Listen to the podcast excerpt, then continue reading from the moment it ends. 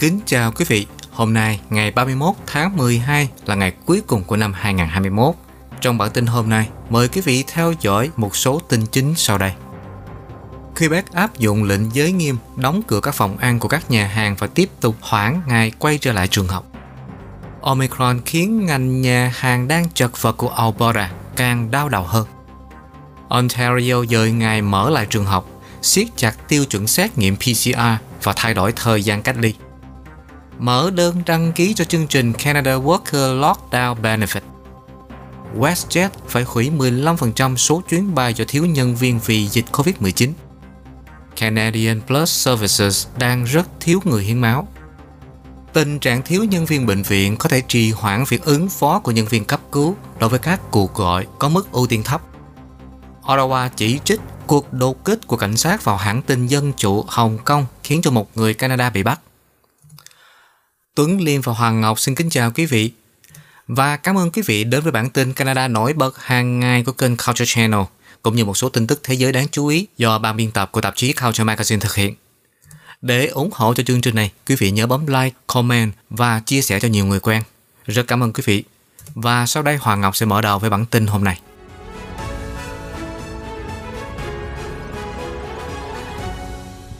Thưa quý vị, trong thông điệp năm mới, toàn quyền Canada nói rằng người dân Canada vẫn đầy hy vọng dù trong đại dịch. Trong thông điệp năm mới đầu tiên của mình kể từ khi trở thành toàn quyền vào tháng 7, Mary Simon nói rằng người Canada đã thể hiện sự kiên cường, lòng trắc ẩn và khả năng thích ứng bất chấp một năm khó khăn. Trong thông điệp được phát hành bằng tiếng Anh, tiếng Pháp và tiếng Inuit, bà Simon nói rằng người Canada đã truyền cảm hứng để bà tiếp tục làm việc và tìm ra những cách tốt hơn để giúp cộng đồng phát triển. Bà đã đề cập đến một khái niệm được biết đến trong tiếng Inuit là Ajunata, có nghĩa là không chỉ cam kết mà còn đưa cam kết đó vào hành động. Toàn quyền nói rằng người dân Canada đang cùng nhau chống lại đại dịch, giải quyết vấn đề biến đổi khí hậu và đi trên con đường hòa giải. Biến thể Omicron tiếp tục thúc đẩy số ca nhiễm COVID kỷ lục ở một số tỉnh, nhưng một nghiên cứu mới ở Ontario cho thấy những người bị nhiễm biến thể này ít có nguy cơ phải nhập viện hoặc tử vong hơn đáng kể so với những người bị Delta. Trong nghiên cứu, Public Health Ontario đã so sánh các ca nhiễm Omicron có các triệu chứng xuất hiện từ ngày 22 tháng 11 đến ngày 17 tháng 12 với các ca nhiễm Delta và phát hiện ra rằng sau khi xem xét tình trạng tiêm chủng và khu vực, nguy cơ nhập viện hoặc tử vong đối với biến thể Omicron là thấp hơn 54%. Cơ quan này cho biết, Omicron dường như là biến thể chiếm ưu thế đầu tiên mà có mức độ bệnh nghiêm trọng suy giảm, nhưng cảnh báo rằng do khả năng lây truyền cao hơn, số ca nhập viện và tác động đến hệ thống chăm sóc sức khỏe có thể là đáng kể, mặc dù mức độ nghiêm trọng có thể giảm. Các tỉnh trên khắp đất nước đã chứng kiến số ca gia tăng do Omicron, khiến một số tỉnh phải sửa đổi hoặc mở rộng các hạn chế về sức khỏe. Tỉnh Ontario và Quebec ghi nhận mức kỷ lục mới trong các ca nhiễm mới hôm thứ Năm. Ontario báo cáo 13.807 trường hợp COVID mới và Quebec có 14.188. British Columbia cho biết họ sẽ đưa học sinh trở lại vào tháng Giêng theo cách tiếp cận theo từng giai đoạn, với các nhân viên và học sinh có cha mẹ là nhân viên y tế, cũng như những người cần hỗ trợ thêm sẽ trở lại lớp học vào ngày 3 hoặc ngày 4 tháng 1. Tất cả học sinh khác sẽ trở lại lớp vào ngày 10 tháng 1. British Columbia không đơn độc trong việc điều chỉnh việc quay trở lại trường học. Các quan chức ở Newfoundland và Labrador cho biết hôm thứ Tư rằng các trường học sẽ chuyển sang học tại nhà sau kỳ nghỉ Giáng sinh với quyết định sẽ được xem xét lại hàng tuần. Nova Scotia đã thông báo vào đầu tuần này rằng học sinh sẽ trở lại học trực tiếp, mặc dù các em sẽ trở lại lớp học muộn hơn vài ngày so với dự kiến ban đầu. Manitoba đã thông báo trì hoãn cho biết trước kỳ nghỉ lễ Giáng sinh rằng quay trở lại lớp học sẽ được lùi lại vào ngày 10 tháng Giêng. Hiện tại, tình hình dịch Covid ở Canada vẫn đang chuyển biến rất phức tạp. Tính đến tối ngày 30 tháng 12, Canada báo cáo thêm 35.439 ca Covid-19 mới.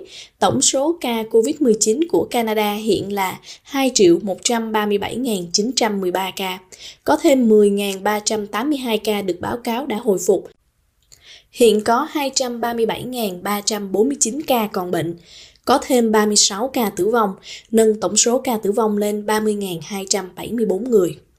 Về tình hình số ca nhiễm ở các tỉnh và vùng, Ontario đang báo cáo 13.807 trường hợp COVID mới vào thứ năm, lập thêm một kỷ lục mới cho nhiều trường hợp được ghi nhận nhất trong vòng 24 giờ. Tổng số trường hợp cấp tỉnh hiện là 739.648. Số ca của ngày thứ năm đã vượt qua mức cao nhất trong một ngày được báo cáo chỉ một ngày trước đó vào ngày thứ Tư, khi 10.436 trường hợp mới được ghi nhận. Có 8.825 trường hợp mới vào thứ Ba và 9.418 trường hợp vào thứ Hai. Ngoài ra, 965 người phải nhập viện vì COVID-19 và 200 người đang ở phòng chăm sóc đặc biệt ICU do virus, con số này tăng đáng kể so với tuần trước. Ở Quebec, tỉnh đã báo cáo 14.188 trường hợp COVID-19 mới hôm thứ Năm, số trường hợp hàng ngày được xác nhận cao nhất kể từ khi đại dịch bắt đầu. Tỉnh cũng báo cáo 9 ca tử vong.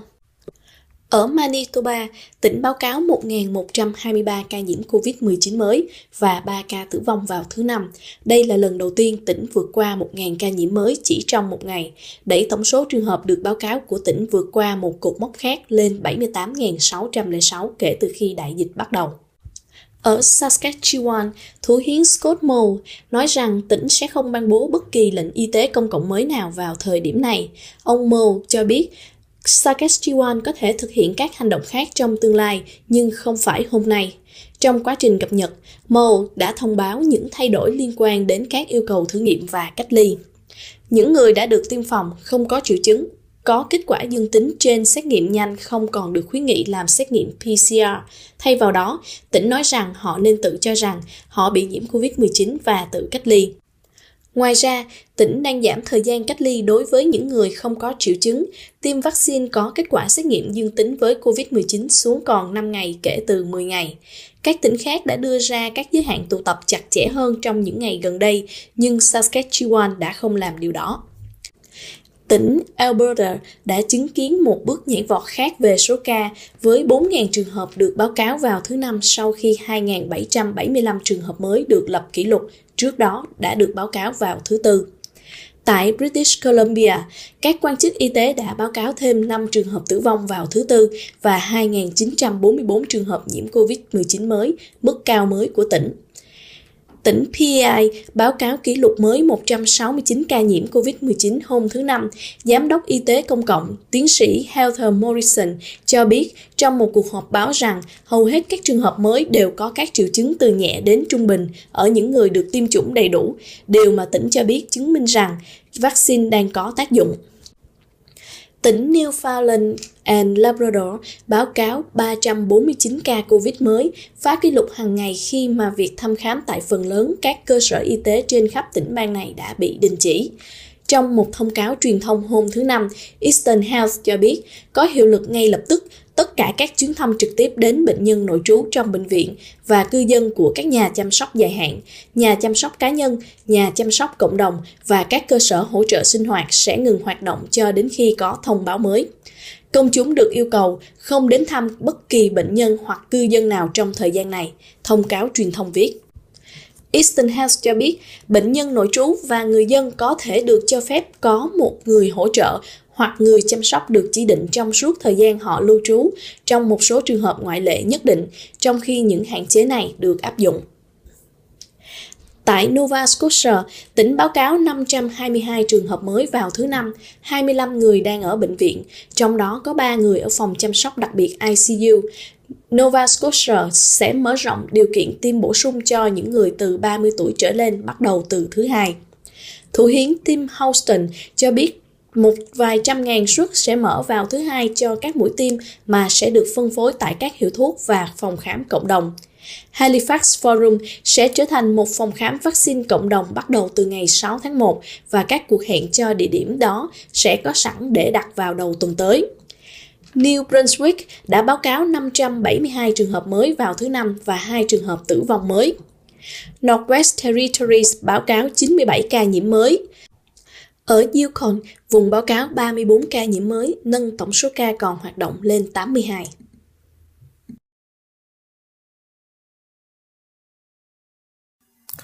Quebec áp dụng lệnh giới nghiêm, đóng cửa các phòng ăn của nhà hàng và tiếp tục hoãn việc quay trở lại trường học. Một lần nữa, Quebec áp đặt lại lệnh giới nghiêm trong nỗ lực hạn chế sự lây lan của biến thể Omicron, cũng như đóng cửa các phòng ăn của nhà hàng, hoãn việc mở cửa trở lại của các trường học và đóng cửa các cơ sở kinh doanh không thiết yếu bắt đầu vào ngày Chủ nhật. Các cuộc tụ tập trong nhà đến từ nhiều hộ gia đình cũng sẽ bị cấm. Các hạn chế mới sẽ có hiệu lực vào ngày thứ Sáu bắt đầu từ 5 giờ chiều. Thủ hiến Quebec ông François Lagu nói, đến nay chúng ta đang ở giai đoạn tồi tệ nhất của đại dịch.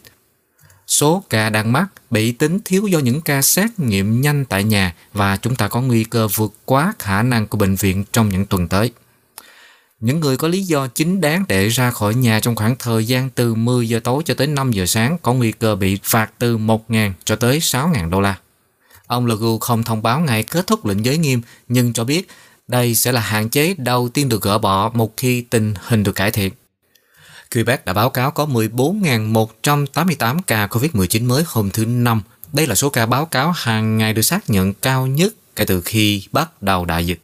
Tất cả các trường học sẽ đóng cửa cho đến ngày 17 tháng Giêng nhưng sẽ cung cấp chương trình học qua mạng nếu có thể.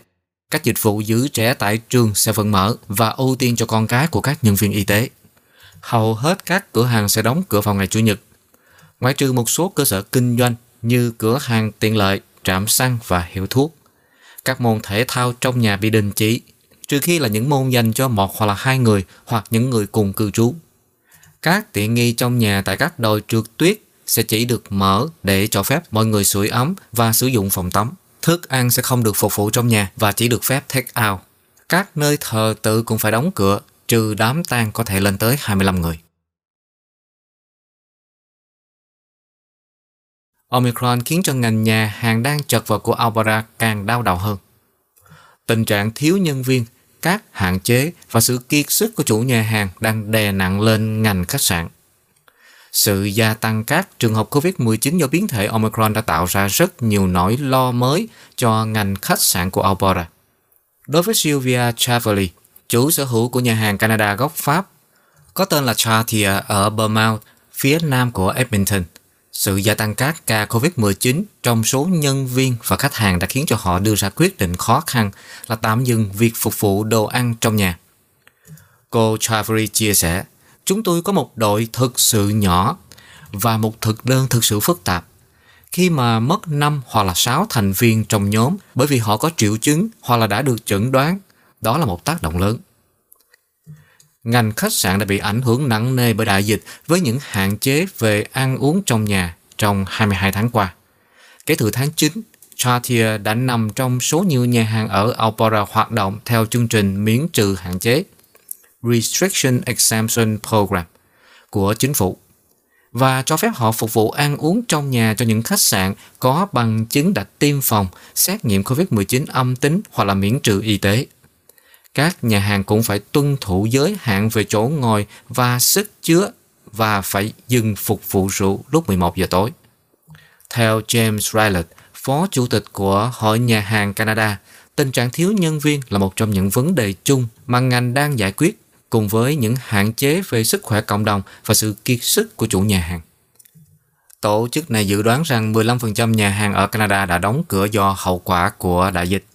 Ông Rylett nói với CBC Manitoba, những gì chúng tôi nghe thấy nhiều nhất là những người chủ nhà hàng cần phải nghỉ ngơi để chăm sóc sức khỏe tinh thần của họ.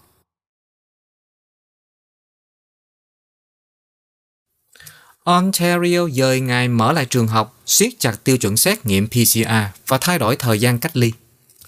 Ontario đã dời ngày mở lại trường học cho đến ngày thứ Tư, ngày 5 tháng Giêng. Và tỉnh cho biết họ sẽ cung cấp khẩu trang N95 cho nhân viên trong các trường học và các cơ sở giữ trẻ được cấp phép. Tỉnh cũng cho biết họ sẽ triển khai thêm 3.000 bộ lọc HEPA độc lập cho các hội đồng trường học, chỉ những môn thể thao trong nhà ít tiếp xúc và các hoạt động ngoại khóa an toàn mới được phép bắt đầu từ tháng Giêng. Các lớp học đã được thiết lập để hoạt động trở lại sớm nhất là vào ngày thứ hai ở hầu hết các tỉnh, nhưng các nhà phê bình kêu gọi sự rõ ràng về kế hoạch tụ trường do sự gia tăng đột biến trong các trường hợp COVID-19.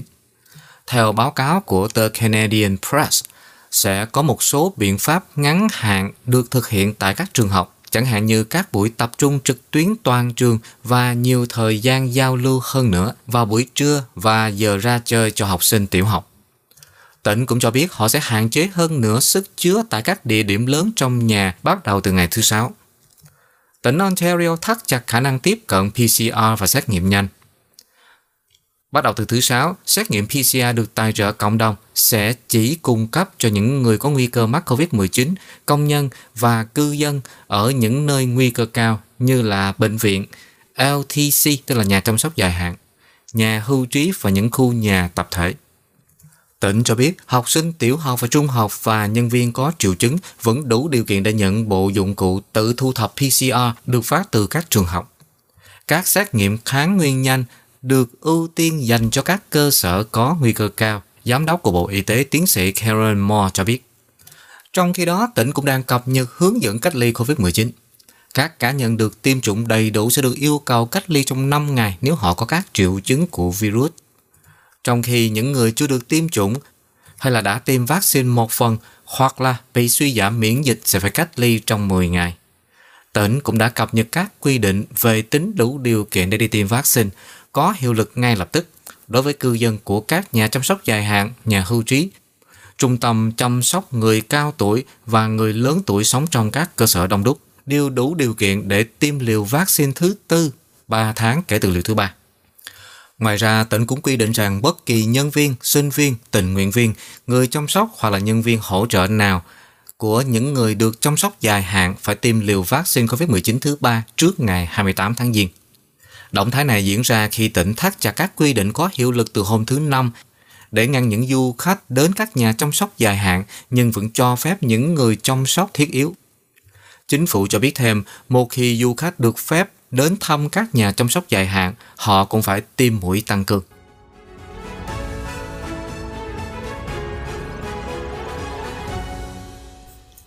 Mở đơn đăng ký cho chương trình Canada Worker Lockdown Benefit Chính phủ liên bang đã thông báo hôm nay rằng chương trình Canada Worker Lockdown Benefit, viết tắt là CWLB, đã được mở để đăng ký. Chương trình này hỗ trợ thu nhập tạm thời cho những người đi làm và tự kinh doanh không thể làm việc do lockdown sẽ trả 300 đô la một tuần. Nó chỉ khá dụng cho những người ở khu vực bị lockdown, những người không thể hoạt động do hạn chế về sức chứa. Trong một thông cáo báo chí, Canada Revenue Agency cho biết British Columbia, Alberta, Manitoba, Ontario, Quebec, New Brunswick, Nova Scotia, đảo Prince Edward, Newfoundland and Labrador và Nunavut được chỉ định là các khu vực sẽ lockdown. Các khoản thanh toán sẽ có hiệu lực trở về ngày 19 tháng 12. Chương trình đã được tạo ra vào đầu tháng này, nhưng ban đầu không áp dụng cho bất kỳ ai vì chính phủ liên bang không chỉ định bất kỳ khu vực nào bị lockdown. Chính phủ sau đó đã mở rộng tính đủ điều kiện để các lệnh y tế hạn chế quyền tiếp cận của công chúng vào các doanh nghiệp ít nhất 50% cũng sẽ được đưa vào định nghĩa của lệnh lockdown. Bạn có thể tìm thấy các tiêu chí đầy đủ về tính điều kiện trên trang web của CRA. Những người đăng ký chương trình này phải mất hơn một nửa thu nhập thì mới đủ điều kiện. WestJet phải hủy 15% số chuyến bay do thiếu nhân viên vì dịch COVID-19. Hãng hàng không WestJet đang đối phó với tình trạng quá nhiều nhân viên bị ốm vì biến thể Omicron, đến nỗi hãng này buộc phải cắt giảm 15% các chuyến bay theo lịch trình cho đến cuối tháng Giêng. Phát ngôn viên của WestJet Morgan Bell xác nhận qua email rằng hãng hàng không đã chứng kiến sự gia tăng 35% trong số các trường hợp nhân viên nhiễm COVID-19 trong những ngày gần đây, với 181 nhân viên hiện đang xét nghiệm dương tính với virus. Trong một tuyên bố hôm thứ Năm, giám đốc điều hành lâm thời của WestJet Harry Taylor cho biết hãng hàng không đã chứng kiến sự gia tăng đáng kể về số vụ hoãn và hủy chuyến ảnh hưởng đến hoạt động kinh doanh của hãng trong 72 giờ qua. Do tình trạng thiếu nhân viên, WestJet sẽ giảm bớt khoảng 15% các chuyến bay khỏi lịch trình cho đến hết ngày 31 tháng 1. Trước đó, hãng này vận hành 450 chuyến bay mỗi ngày. WestJet cho biết họ sẽ thông báo cho tất cả các hành khách có chuyến bay bị ảnh hưởng đối với bất kỳ việc hủy hay thay đổi lịch trình nào do WestJet thực hiện, trong đó thời gian thay đổi lịch trình kéo dài hơn 90 phút hoặc thêm một hoặc nhiều điểm dừng, hành khách đủ điều kiện được hoàn tiền. Canadian Blood Services đang rất thiếu người hiến máu. Canadian Blood Services cho biết nhu cầu hiến máu gấp rút trong mùa lễ với hàng nghìn cuộc hẹn hiến máu được mở trên khắp đất nước, bao gồm cả Ontario. Khoảng 5.600 cuộc hẹn ở Ontario cần được đặt trước ngày 15 tháng 1, một phát ngôn viên của tổ chức cho biết trong một email gửi tới CBC News. Rick Brinson, giám đốc chuỗi cung ứng và phó chủ tịch phụ trách quan hệ hiến máu của Canadian Blood Services cho biết, kỳ nghỉ lễ là thời gian thử thách để thu thập máu. Chúng tôi đang đặc biệt cần những người hiến máu đặt hẹn và giữ cuộc hẹn hiến máu trước thềm năm mới. Tổ chức phi lợi nhuận cho biết, những ngày nghỉ theo luật định trong tháng 12 đã làm giảm số ngày máu có thể được thu thập và hiện đang kêu gọi những người đã từng hiến máu và những người mới đặt lịch hẹn để bù đắp những ngày đã mất. Đặc biệt là nhu cầu về tiểu cầu để điều trị bệnh nhân bị rối loạn máu nghiêm trọng và cung cấp phương pháp điều trị ung thư. Vì là một dịch vụ thiết yếu, tổ chức sẽ vẫn mở trong thời gian lockdown và một số trung tâm hiến máu thậm chí sẽ vẫn mở cửa vào ngày nghỉ lễ đầu năm mới cho các cuộc hẹn. Mặc dù số lượng COVID-19 tăng cao đã thay đổi kế hoạch nghỉ lễ của nhiều người Canada, nhưng nhu cầu cần mọi người hiến máu vẫn không đổi. Tổ chức cho biết, mặc dù tất cả các nhóm máu đều cần thiết, nhưng vẫn có một nhu cầu cụ thể đối với những người hiến tặng nhóm máu ô trừ.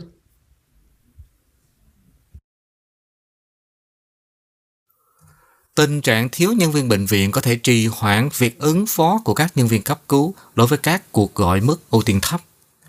Các nhân viên của thành phố Toronto cho biết họ đang tạm thời thay đổi cách các dịch vụ khẩn cấp đáp ứng các cuộc gọi trong tình trạng thiếu nhân viên bệnh viện liên quan tới COVID. Theo một thông báo được đưa ra sáng thứ Tư, người dân đã được thông báo rằng các phản ứng của nhân viên y tế đối với các cuộc gọi có mức độ ưu tiên thấp có thể bị trì hoãn trong thời gian bận rộn vì các đội có xu hướng xử lý các cuộc gọi có mức ưu tiên cao hơn. Các quan chức cho biết đối với việc nhân viên y tế phải chờ đợi trong các khoa cấp cứu trên khắp Toronto để bệnh nhân được nhân viên trực tiếp nhận. Các nỗ lực đã được tiến hành để cắt giảm thời gian các nhân viên phải ở lại bệnh viện. Thành phố Toronto cũng thông báo các nhân viên khác của thành phố đang được chuyển từ nhiệm vụ bình thường của họ sang hỗ trợ địa phương để ứng phó với đại dịch và thúc đẩy quản lý các liều vaccine COVID-19 thứ nhất, thứ hai và thứ ba.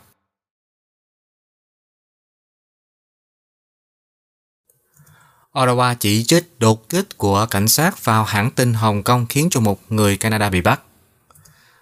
Chính phủ liên bang đã lên tiếng cùng với những người chỉ trích cuộc đột kích của cảnh sát Hồng Kông vào đầu tuần này và một hãng tin ủng hộ dân chủ ở Hồng Kông, nơi mà một nhà hoạt động nhân quyền và ca sĩ nhạc pop người Canada nằm trong số những người bị bắt. Bộ trưởng Ngoại giao Canada Manali Jolie bày tỏ quan ngại của Ottawa về hậu quả của cuộc đột kích vào tòa soạn Stan News hôm thứ Tư khiến cho 7 người bị bắt, bao gồm cả nhà hoạt động và là ca sĩ nhạc pop người Canada Dennis Hall.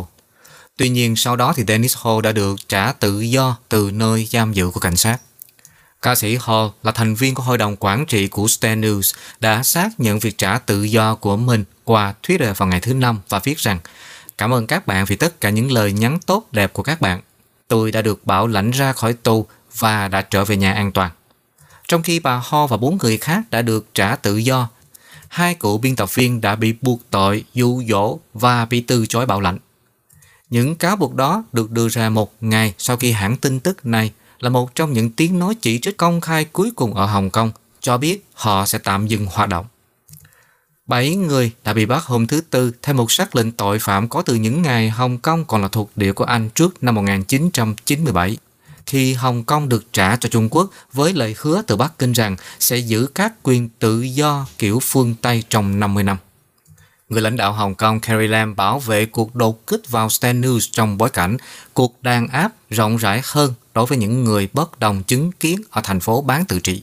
Và bà nói với các phóng viên rằng việc xúi dục người khác không thể được dung túng dưới dạng đưa tin. Bộ trưởng Ngoại giao Julie không đơn độc bày tỏ sự lo lắng của mình. Cùng với bà còn có Ngoại trưởng Hoa Kỳ Antony Blinken cũng chỉ trích vụ bắt giữ và nói rằng cách bịt miệng các phương tiện truyền thông độc lập, chính quyền địa phương và Trung Quốc làm suy yếu uy tín và khả năng tồn tại của Hồng Kông. Và ông nhấn mạnh một chính phủ tự tin sẽ không sợ sự thật và đồng thời cũng sẽ ủng hộ một nền báo chí tự do.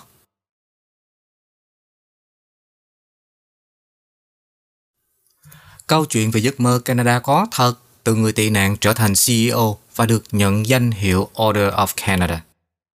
Doanh nhân người Canada gốc Liban, tức là Lebanon, và là nhà từ thiện Mohamed Fakir, người được nhận danh hiệu Order of Canada hôm thứ Tư, nói rằng đối với những người nhập cư, giấc mơ Canada vẫn còn đó và rất rộng mở. Ông Fakir là một trong số 135 người nhận danh hiệu Order of Canada vì doanh nghiệp và sự lãnh đạo của cộng đồng cũng như những đóng góp từ thiện của ông. Là người sáng lập và giám đốc điều hành của Paramount Five Foods, một chuỗi nhà hàng Trung Đông có trụ sở tại Ontario với hàng chục địa điểm trải khắp ba quốc gia. Công việc từ thiện của ông bao gồm quyên góp hàng triệu đô la viện trợ sau vụ nổ kinh hoàng ở Lebanon vào năm 2020 và cung cấp hàng ngàn bữa ăn miễn phí cho nhân viên y tế tuyến đầu trong đại dịch COVID-19. Ông cũng đã tạo ra cho hơn 100 người tị nạn việc làm trong bối cảnh khủng hoảng người tị nạn ở Syria. Ông Fakir đến Canada tị nạn từ Liban năm 16 tuổi và nói rằng ông đến với 1.000 đô la trong túi và có những đêm không có thức ăn hoặc là tiền để mua một bữa ăn. Và giờ đây, ông ấy đã được tôn vinh với một trong những danh hiệu cao quý nhất của Canada.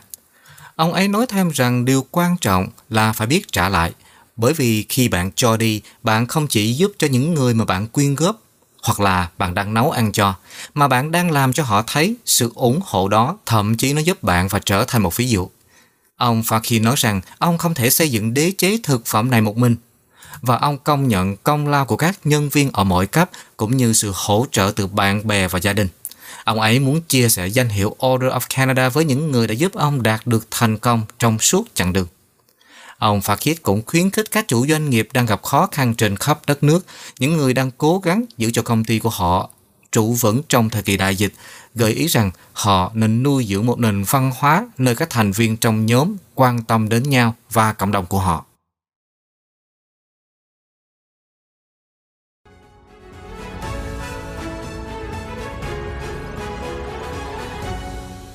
Quý vị và các bạn đang theo dõi tin Canada và Thế giới của kênh Culture Channel.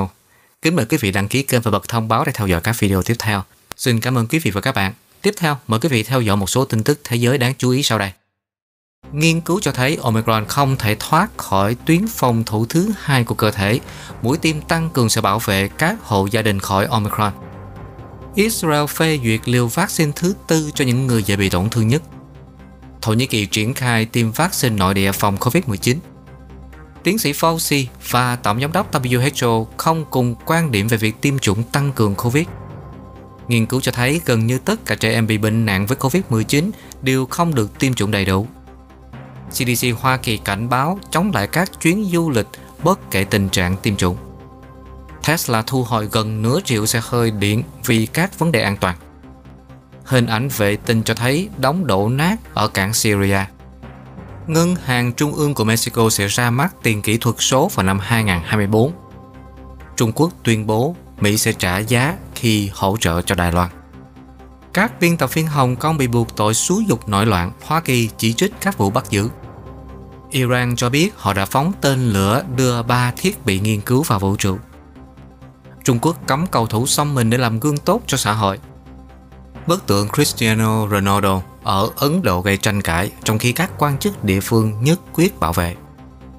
Hà Nội bỏ cách ly tập trung đối với du khách nhập cảnh từ các quốc gia có biến thể Omicron.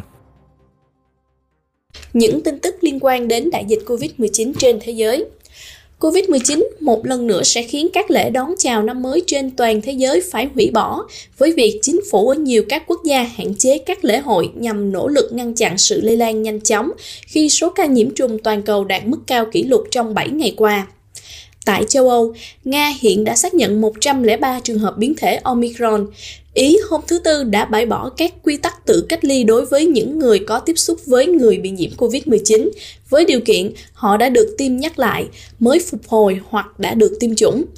Bosnia đã xác định được 10 trường hợp nhiễm Omicron đầu tiên và có khả năng còn nhiều hơn nữa. Dự kiến biến thể này sẽ trở nên thống trị trong vài tháng tới. Tại châu Mỹ, trong vòng vài tuần, biến thể Omicron đã thúc đẩy hàng nghìn ca nhập viện mới ở trẻ em Hoa Kỳ, làm dấy lên những lo ngại về việc nhiều người Mỹ chưa được tiêm chủng dưới 18 tuổi sẽ ra sao trong đợt tăng mới. Cố vấn về bệnh nhiễm trùng hàng đầu của Hoa Kỳ Anthony Fauci cho biết hôm thứ Tư, sự gia tăng trong biến thể Omicron ở Hoa Kỳ có khả năng đạt đỉnh vào cuối tháng Giêng. Tại châu Á, Thái Bình Dương, các nhà chức trách Ấn Độ bắt đầu áp đặt các quy định nghiêm ngặt vào thứ Năm để ngăn chặn các cuộc tụ tập đông người tại các bữa tiệc và địa điểm công cộng trước lễ đón chào năm mới khi quốc gia này chứng kiến sự gia tăng đột biến về số ca nhiễm COVID. Australia đã tìm cách giảm bớt áp lực đối với các cơ sở xét nghiệm đang bị quá tải bằng cách thu hẹp định nghĩa về những người tiếp xúc gần với người bị nhiễm bệnh và nới lỏng các yêu cầu xét nghiệm, vì lần đầu tiên nước này có số ca hàng ngày đạt 20.000 ca. Thành phố Tây An của Trung Quốc hôm thứ Năm đã báo cáo 155 trường hợp địa phương mới, nâng tổng số lên mức cao nhất được thấy ở bất kỳ thành phố nào của Trung Quốc trong năm nay, khi các bệnh nhiễm trùng tiếp tục lan rộng trong 8 ngày sau khi phong tỏa. Thổ Nhĩ Kỳ đã bắt đầu sử dụng vaccine Tecovac được sản xuất trong nước tại các bệnh viện trên khắp đất nước trong bối cảnh số ca bệnh gia tăng nhanh chóng. Trong một diễn biến khác, người đứng đầu Trung tâm Kiểm soát và Phòng ngừa Dịch bệnh nói với CNN trong một cuộc phỏng vấn vào thứ Tư có thể mất vài ngày hoặc vài tuần để phê duyệt liều vaccine thứ ba cho trẻ em Hoa Kỳ từ 12 đến 15 tuổi. Theo dữ liệu do Trung tâm Kiểm soát và Phòng ngừa Dịch bệnh Hoa Kỳ công bố hôm thứ Năm, vaccine COVID-19 của Pfizer và BioNTech hầu như gây ra các tác dụng phụ nhẹ ở trẻ em từ 5 đến 11 tuổi. Nghiên cứu cho thấy Omicron không thể thoát khỏi tuyến phòng thủ thứ hai của cơ thể. Mũi tiêm tăng cường sẽ bảo vệ các hộ gia đình khỏi Omicron. Một phần quan trọng của hệ thống miễn dịch phòng thủ tuyến thứ hai được gọi là các tế bào T có hiệu quả cao trong việc nhận biết và tấn công các biến thể Omicron, do đó ngăn chặn hầu hết các bệnh nhiễm trùng tiến triển thành bệnh nghiêm trọng, một nghiên cứu mới cho thấy. Trong các thí nghiệm trên ống nghiệm, các nhà nghiên cứu ở Nam Phi đã cho các bản sao của virus này tiếp xúc với tế bào T từ những người tình nguyện đã tiêm vaccine Johnson Johnson hoặc Pfizer BioNTech hoặc những người chưa tiêm nhưng đã phát triển tế bào T của riêng họ từ việc nhiễm một phiên bản trước đó của coronavirus. Họ cho biết khả năng miễn dịch tế bào T hoạt động tốt đối với Omicron giúp bảo vệ khỏi COVID-19 nghiêm trọng. Chữ T là viết tắt của tuyến ức, cơ quan diễn ra giai đoạn phát triển cuối cùng của tế bào. Mũi tiêm tăng cường giảm nguy cơ lây truyền Omicron trong gia đình. Tỷ lệ những người được tiêm chủng sẽ nhiễm virus nếu một thành viên trong gia đình bị nhiễm Omicron cao hơn gần 3 đến 4 lần so với biến thể Delta. Nhưng liều tăng cường làm giảm nguy cơ đó, phát hiện mới cho thấy. Các nhà nghiên cứu đã phân tích dữ liệu lây truyền được thu thập từ gần 12.000 hộ gia đình bị nhiễm bệnh ở Đan Mạch, trong đó có 2.225 hộ gia đình bị nhiễm trùng Omicron. Nhìn chung đã có 6.397 ca lây nhiễm thứ cấp trong tuần sau lần lây nhiễm đầu tiên trong nhà. Sau khi tính đến các yếu tố nguy cơ khác, tỷ lệ lây lan virus từ người sang người đối với những người được tiêm chủng đầy đủ ở các hộ gia đình Omicron cao hơn khoảng 2,6 lần so với các hộ gia đình Delta. Khi chỉ nhìn vào các hộ gia đình Omicron, những người được tiêm chủng nhắc lại có nguy cơ bị nhiễm bệnh thấp hơn 56% so với những người không tiêm nhắc lại. Và nhìn chung, nếu những người được tiêm chủng nhắc lại là những người đầu tiên mang virus về nhà, họ sẽ ít có khả năng lây truyền virus sang người khác hơn những người chưa được tiêm chủng hoặc những người đã được tiêm chủng nhưng chưa tiêm nhắc lại. Thổ Nhĩ Kỳ triển khai tiêm vaccine nội địa phòng COVID-19 Hôm thứ Năm, Thổ Nhĩ Kỳ đã bắt đầu triển khai Tercovax, loại vaccine phòng COVID-19 do chính họ phát triển tại các bệnh viện khắp Thổ Nhĩ Kỳ, trong bối cảnh gia tăng mạnh các ca nhiễm biến thể Omicron. Vaccine Tercovax đã được cấp phép sử dụng khẩn cấp từ cơ quan chức năng Thổ Nhĩ Kỳ hồi tuần trước. Hôm thứ Tư vừa qua, Bộ trưởng Y tế Thổ Nhĩ Kỳ Fahrettin Koca đã có buổi họp với Hội đồng Khoa học về Coronavirus của đất nước để thảo luận về việc triển khai Tercovax, cũng như bàn về khả năng gia tăng nhiễm trùng sau khi được tiêm nhắc lại bằng vaccine nội địa. Tuy nhiên, theo ông Koca, cho biết hiện tại không có hạn chế mới nào đang được xem xét đối với loại vaccine này. Tổng thống Thổ Nhĩ Kỳ Tayyip Erdogan đã nhiều lần cho biết chính phủ của ông sẽ cung cấp vaccine nội địa Tercovax trên toàn cầu, nhưng thủ đô Ankara hiện vẫn chưa công bố thông tin chi tiết về tỷ lệ hiệu quả của vaccine hoặc kết quả từ các thử nghiệm lâm sàng. Israel phê duyệt liều vaccine thứ tư cho những người dễ bị tổn thương nhất. Norman Ash, Tổng Giám đốc của Bộ Y tế, đã thông báo về động thái này trong một cuộc họp báo và nói rằng những người bị suy giảm miễn dịch sẽ được cung cấp một đợt tăng cường mới nhất. Bộ Y tế đã báo cáo rằng khoảng 2 phần 3 dân số Israel đã được tiêm ít nhất một liều vaccine và gần một nửa đã tiêm cả ba liều. Israel là một trong những quốc gia đầu tiên triển khai vaccine Pfizer cách đây một năm và bắt đầu triển khai các mũi tiêm nhắc lại vào mùa hè. Nhưng quốc gia Trung Đông này vẫn chứng kiến số ca tăng đột biến với sự lây lan của biến thể Delta vào mùa hè vừa qua và số ca dự kiến sẽ tăng trở lại với biến thể Omicron. Israel cũng là một trong những quốc gia đầu tiên nhận thuốc dạng viên Paxlovid, là thuốc điều trị COVID-19 của Pfizer. Thủ tướng Israel là Naftali Bennett nói rằng Paxlovid sẽ giúp người Israel vượt qua đỉnh của làn sóng Omicron đang đến gần. Israel đã nhận được 20.000 liều thuốc và dự kiến có nhiều lô hàng hơn do Pfizer tiếp tục tăng cường sản xuất. Israel đã báo cáo có hơn 1,3 triệu ca kể từ khi bắt đầu đại dịch với hơn 15.200 ca mới được báo cáo trong tuần trước. Có 8.200 ca tử vong khác liên quan tới COVID đã được xác nhận, mặc dù chỉ có 4 trường hợp được báo cáo trong tuần trước. Tiến sĩ Fauci và Tổng giám đốc WHO không cùng quan điểm về việc tiêm chủng tăng cường COVID. Khi biến thể Omicron gia tăng tại Hoa Kỳ thì các quan chức y tế đang khuyến khích người Mỹ đi tiêm vaccine tăng cường COVID khi đủ điều kiện. Tuy nhiên, giám đốc WHO chỉ trích các chương trình tăng cường COVID-19 đang được triển khai trong khi các quốc gia khác phải vật lộn để có được nguồn cung cấp vaccine. Ông cho biết trong một cuộc họp báo rằng chỉ một nửa số quốc gia thành viên của WHO đã đạt được mục tiêu tiêm chủng cho 40% dân số của họ vào cuối năm do sự phân bố nguồn cung toàn cầu không đồng đều. Theo WHO, khoảng 20% liều vaccine COVID-19 trên toàn thế giới được sử dụng hàng ngày để tiêm chủng bổ sung hoặc là tăng cường. Trong khi đó, khi các trường hợp gia tăng ở Mỹ, các quan chức CDC tuần trước cho biết trong một cuộc họp báo của Nhà Trắng rằng biến thể Omicron chiếm 73% các trường hợp dương tính ở Mỹ. Tiến sĩ Anthony Fauci đã thúc giục sự cần thiết phải tiêm chủng tăng cường ở các tiểu bang. Tiến sĩ Fauci nhắc lại những gì các quan chức CDC đã nói trong cuộc họp giao bàn rằng việc phòng ngừa là một quá trình nhiều lớp, toàn diện, đặc trưng của nó là tiêm chủng. Nghiên cứu cho thấy gần như tất cả trẻ em bị bệnh nặng với COVID-19 đều không được tiêm chủng đầy đủ. Theo một báo cáo công bố hôm thứ Năm của Trung tâm Kiểm soát và Phòng ngừa Dịch bệnh CDC, chỉ một phần nhỏ trẻ em nhập viện vì COVID-19 đã được tiêm chủng đầy đủ. CDC cho biết 0,4% trẻ em và thanh thiếu niên nhập viện tại 6 bệnh viện trong tháng 7 và tháng 8 với các bệnh COVID-19 nghiêm trọng đã được tiêm chủng đầy đủ. Nghiên cứu mới phù hợp với những bình luận gần đây của Anthony Fauci, cố vấn y tế của Nhà Trắng. Người hôm thứ Năm đã khuyến khích các bậc cha mẹ tiêm chủng cho con cái của họ, những người đủ điều kiện đi tiêm COVID-19.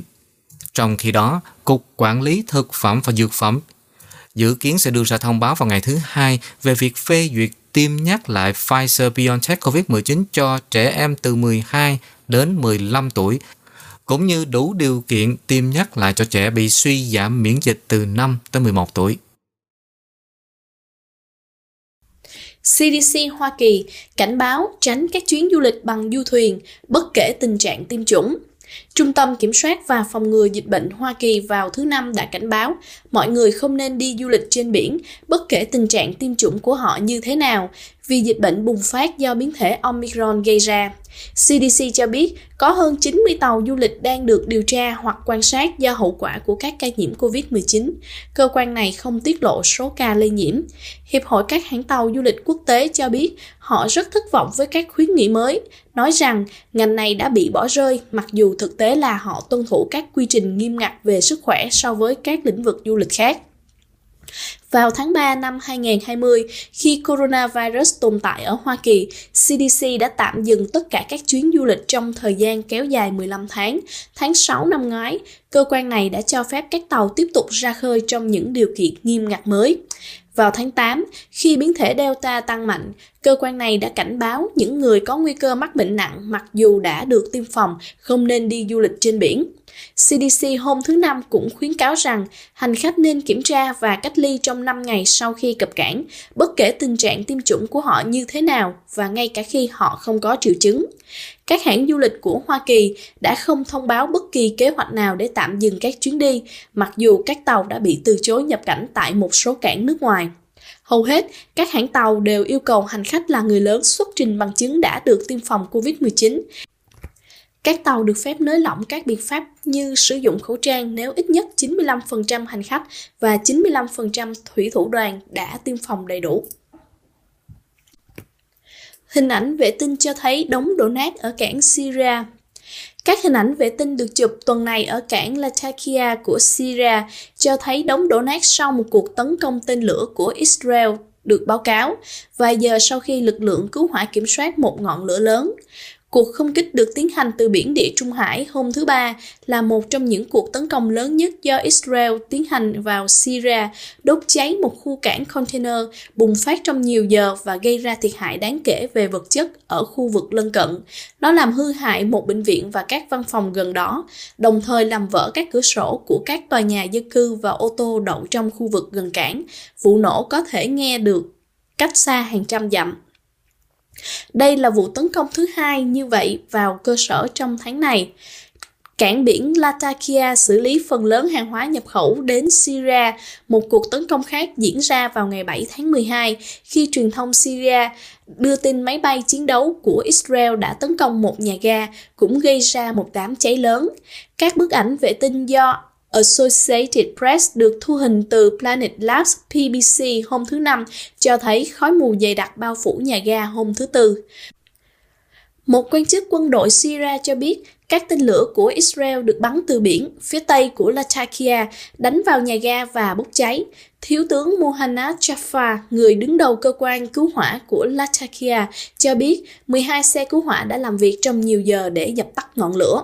Quân đội Israel vốn hiếm khi bình luận về cuộc tấn công riêng lẻ hoặc thảo luận chi tiết về các hoạt động như vậy, từ chối bình luận về cuộc tấn công được báo cáo.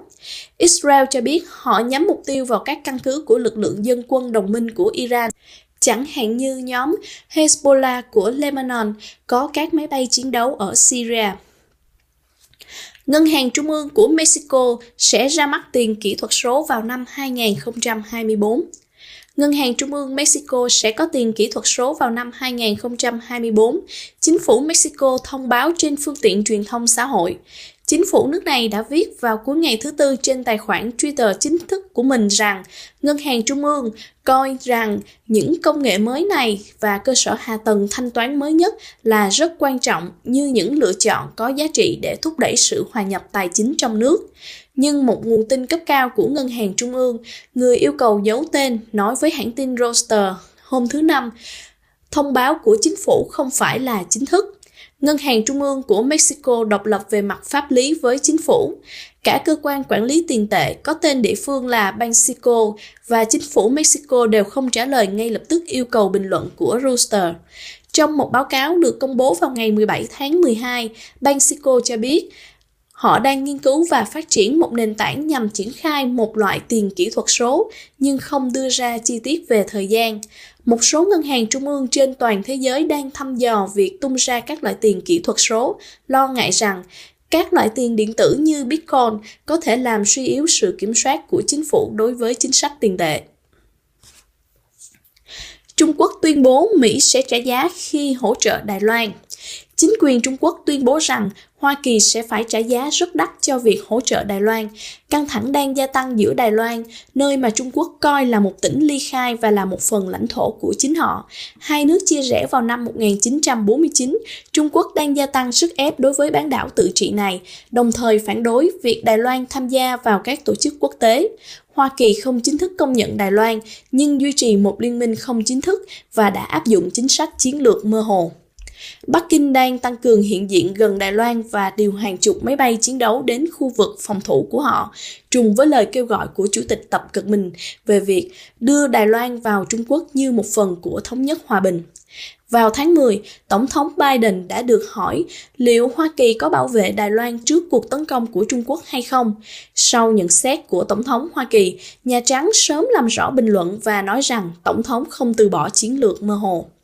Bộ trưởng Ngoại giao Trung Quốc Vương Nghị nói trong cuộc phỏng vấn hôm thứ Năm đã cáo buộc chính phủ Đài Loan phải chịu trách nhiệm về những căng thẳng trong khu vực và cáo buộc rằng Mỹ đã đi ngược lại cam kết đã đưa ra khi thiết lập quan hệ ngoại giao với Trung Quốc, dung túng và tiếp tay cho lực lượng Đài Loan độc lập và cố gắng bóp méo và làm rỗng nguyên tắc một Trung Quốc.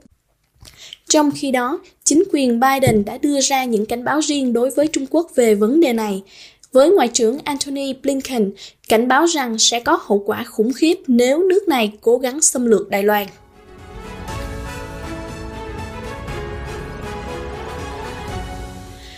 Các biên tập viên Hồng Kông bị buộc tội xúi dục nổi loạn, Hoa Kỳ chỉ trích các vụ bắt giữ. Hai cựu biên tập viên từ một trang tin tức ủng hộ dân chủ trực tuyến ở Hồng Kông đã bị buộc tội xúi dục nổi loạn và bị từ chối bảo lãnh sự kiện này diễn ra chỉ một ngày sau khi công ty này nói rằng họ sẽ ngừng hoạt động sau một cuộc đột kích của cảnh sát vào văn phòng cùng với 7 vụ bắt giữ. Theo một tờ cáo buộc, cảnh sát an ninh quốc gia đã đệ đơn cáo buộc Chung Pui Quen và Patrick Lam, hai cựu biên tập viên của Stand News, với tội danh âm mưu xuất bản một ấn phẩm đầy tham vọng. Cảnh sát cũng cho biết họ sẽ khởi tố công ty này vì tội xúi dục nổi loạn. Những người khác đã bị giam giữ để thẩm vấn thêm.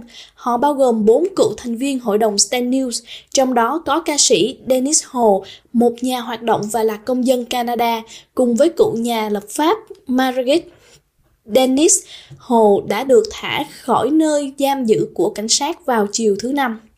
Chan Puiman, một cựu biên tập viên của tờ báo ủng hộ dân chủ Apple Daily và là vợ của ông Chung Pui Quen cũng bị bắt giữ. Apple Daily đã bị buộc phải ngừng hoạt động vào đầu năm nay sau khi ông chủ đứng sau tờ báo Jimmy Lai và các biên tập viên hàng đầu đã bị bắt giữ. Tài sản của công ty hiện đã bị đóng băng. Nếu bị kết tội, những người này có thể phải đối mặt với 2 năm tù giam và khoản tiền phạt lên tới 5.000 đô la Hồng Kông, tức là tương đương 640 đô la Mỹ. Stan News hôm thứ Tư cho biết rằng họ hiện đang ngừng hoạt động và đã sa thải tất cả nhân viên của mình. Lãnh đạo Hồng Kông Carrie Lam đã bảo vệ cuộc đột kích vào tòa soạn của Stan News. Theo đó, bà đã nói với các phóng viên rằng không thể dung túng những người có hành động xúi dục mang danh nghĩa phóng sự. Trên thế giới, Ngoại trưởng Hoa Kỳ Antony Blinken đã chỉ trích vụ bắt giữ, nói rằng bằng cách bịt miệng các phương tiện truyền thông độc lập, chính quyền địa phương và Trung Quốc đã làm suy yếu uy tín và khả năng tồn tại của Hồng Kông. Đồng thời, ông Blinken cũng kêu gọi chính quyền Hồng Kông trả tự do cho những người bị bắt giữ. Bộ trưởng Ngoại giao Canada Melanie Jolie cho biết đất nước của bà rất lo ngại về những vụ việc này.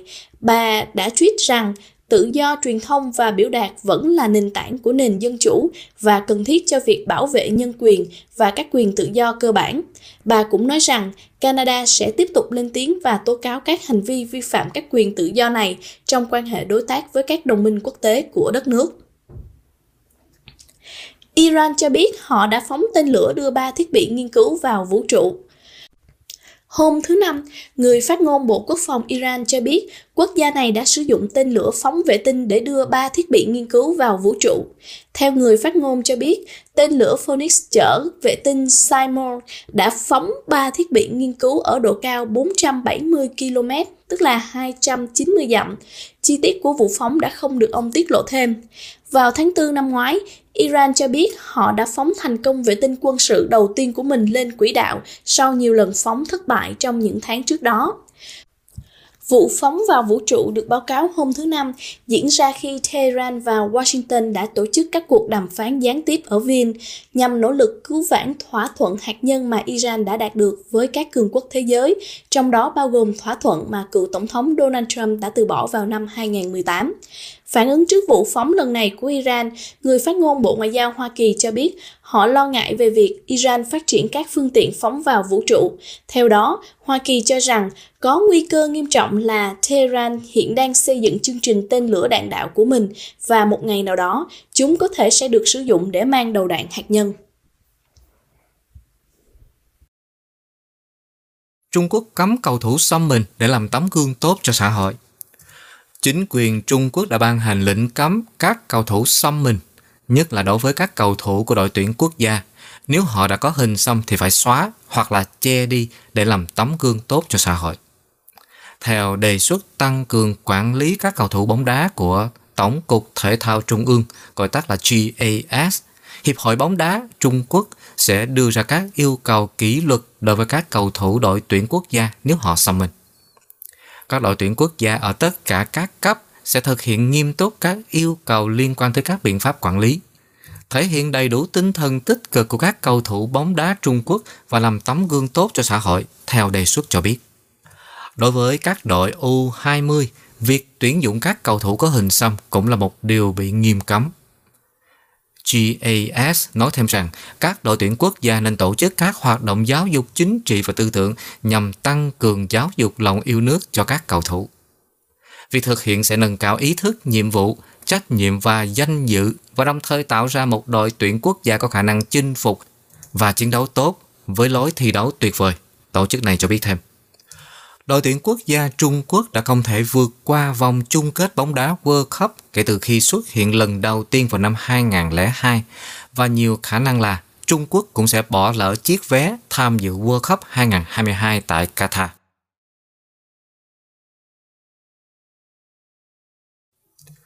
Tesla thu hồi gần nửa triệu xe hơi điện vì các vấn đề an toàn. Tesla đang có lệnh thu hồi hơn 475.000 chiếc xe hơi điện Model 3 và Model S để giải quyết các vấn đề camera chiếu hậu và thân xe làm tăng nguy cơ va quẹt. Cơ quan Quản lý An toàn đường bộ Hoa Kỳ cho biết hôm thứ Năm. Cục Quản lý An toàn Giao thông Đường Cao tốc Quốc gia, gọi tắt là NHTSA, đã thảo luận về một vấn đề camera khác với nhà sản xuất xe hơi và đồng thời thăm dò hệ thống trợ lý lái xe của công ty này. Các phiên bản xe bị ảnh hưởng trong phạm vi thu hồi từ năm 2014 tới năm 2021 và tổng số xe thu hồi gần như tương đương với nửa triệu xe Tesla đã giao vào năm ngoái.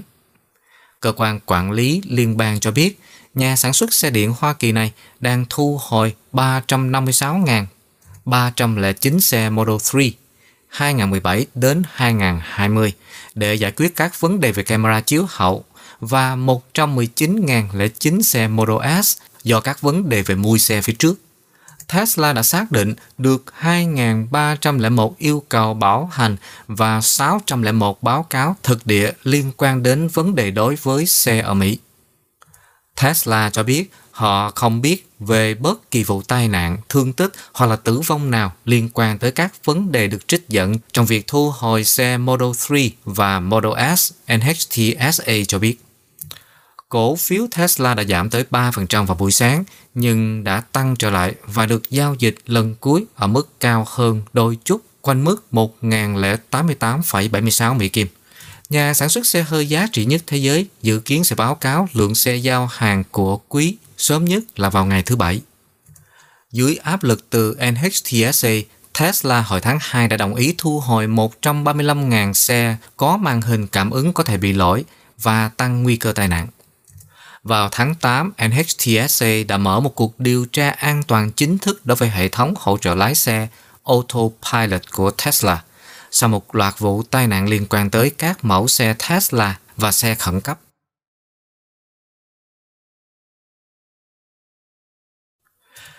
Bức tượng Cristiano Ronaldo ở Ấn Độ gây tranh cãi, trong khi các quan chức địa phương nhất quyết bảo vệ.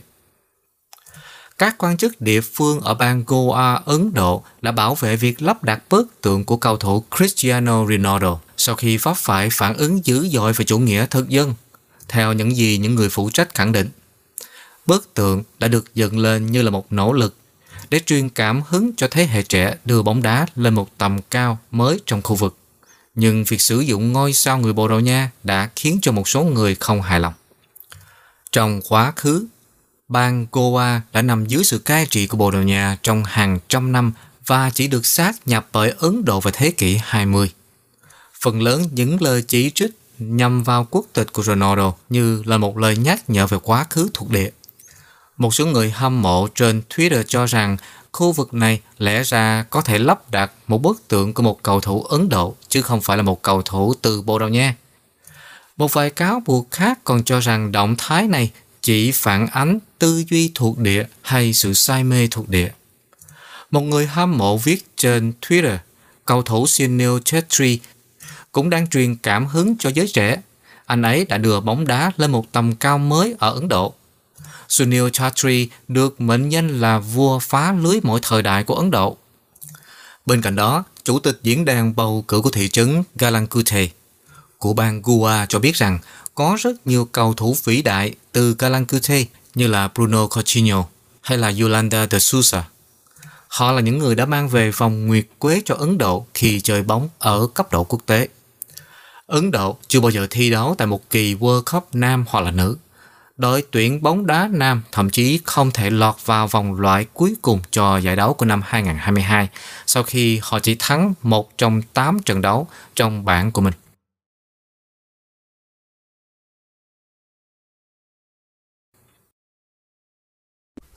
Hà Nội bỏ cách ly tập trung đối với du khách nhập cảnh từ các quốc gia có biến thể Omicron. Hà Nội đã quyết định bỏ quy định cách ly tập trung với khách nhập cảnh từ nước có biến thể Omicron và sẽ có văn bản mới thay thế. Trong văn bản của Bộ Giao thông Vận tải cho biết, việc loại bỏ kiểm dịch tập trung đối với những người nhập cảnh là cần thiết để nối lại các chuyến bay quốc tế. Vì vậy, Bộ Giao thông Vận tải đã yêu cầu các địa phương thực hiện theo hướng dẫn do Bộ Y tế ban hành, trong đó nêu rõ rằng kể từ ngày 1 tháng 1, du khách nhập cảnh đã tiêm đủ liều vaccine hoặc đã khỏi bệnh sẽ cách ly tại nhà 3 ngày. Đối với du khách chưa được tiêm chủng đầy đủ, họ sẽ cách ly tại nhà hoặc nơi lưu trú trong vòng 7 ngày. Việt Nam đã lên kế hoạch kết nối với 9 thị trường trong giai đoạn thí điểm khôi phục chuyến bay quốc tế từ ngày 1 tháng 1 năm 2022, bao gồm Nhật Bản, Singapore và Hoa Kỳ. Cả 9 thị trường này đều đã xuất hiện ca mắc Omicron. Việt Nam đã xác nhận ca mắc Omicron đầu tiên vào ngày 28 tháng 12. Người này là du khách từ Anh nhập cảnh sân bay Nội Bài, Hà Nội hôm 19 tháng 12. Người này đã được cách ly khi đến nơi và hiện đang được điều trị tại Bệnh viện Quân đội 108 cập nhật tình hình COVID-19 tại Việt Nam. Bản tin dịch COVID-19 ngày 30 tháng 12 của Bộ Y tế cho biết có 17.000 ca mắc COVID-19 tại 61 tỉnh, thành phố. Cùng ngày, tỉnh Cà Mau đăng ký bổ sung 2.886 ca. Như vậy, kể từ đầu dịch đến nay, Việt Nam có 1.714.742 ca nhiễm. Về ca mắc COVID-19 mới trong hôm 30 tháng 12, chủ yếu được ghi nhận tại Hà Nội 1.866 ca, Cà Mau 1.008 ca, Tây Ninh 935, Hải Phòng 838, Khánh Hòa 788, Bình Phước 759, Sài Gòn 697, Bạc Liêu 666, Bình Định 620, Đồng Tháp 590 và Vĩnh Long 586 ca. Trong ngày có 240 ca tử vong do Covid-19, nâng tổng số ca tử vong cho đến nay là 32.168 ca. Số bệnh nhân được công bố khỏi bệnh trong ngày là 34.102 ca, nâng tổng số ca được điều trị khỏi lên 1.336.644 ca. Về tình hình tiêm chủng, trong ngày 29 tháng 12 có 1.070.466 liều vaccine phòng COVID-19 được tiêm. Như vậy, tổng số liều vaccine đã được tiêm là 149 318.658 liều. Trong đó, tiêm mũi 1 là 77,5 triệu liều, mũi 2 là 67,7 triệu liều, mũi 3 tức là tiêm bổ sung, tiêm nhắc lại và mũi 3 của vaccine Abdallah là hơn 4 triệu liều.